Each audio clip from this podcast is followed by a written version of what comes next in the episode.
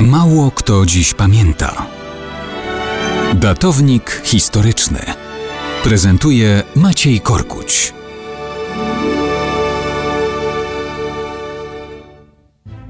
Mało kto dziś pamięta o tym, jak w końcu maja 1565 roku za sprawą żywego srebra doczesny świat opuścił Mikołaj Radziwiłł, zwany Czarnym.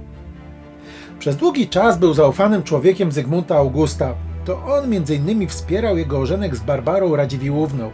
Otrzymał godność kanclerza litewskiego i wojewody wileńskiego.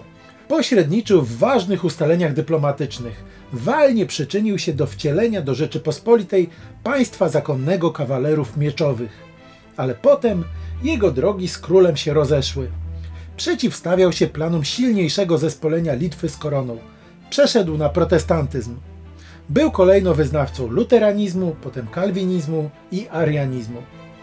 Kiedy zaczęło go toczyć choróbsko zwane podagrą, czyli ostre zapalenie stawów, polecono mu jakiegoś niesprawdzonego żydowskiego lekarza.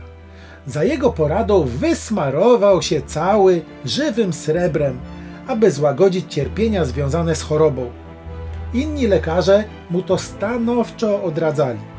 I mieli rację, bo owo żywe srebro to nic innego jak rtęć, trujący, silnie toksyczny metal w stanie ciekłym.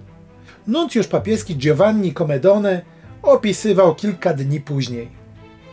Wkrótce po tym namaszczeniu wzmogły się bóle. Dręczyły go przez całe trzy dni bez przerwy, tak dalece, iż naprzód popękały mu oczy, uszy i gęba.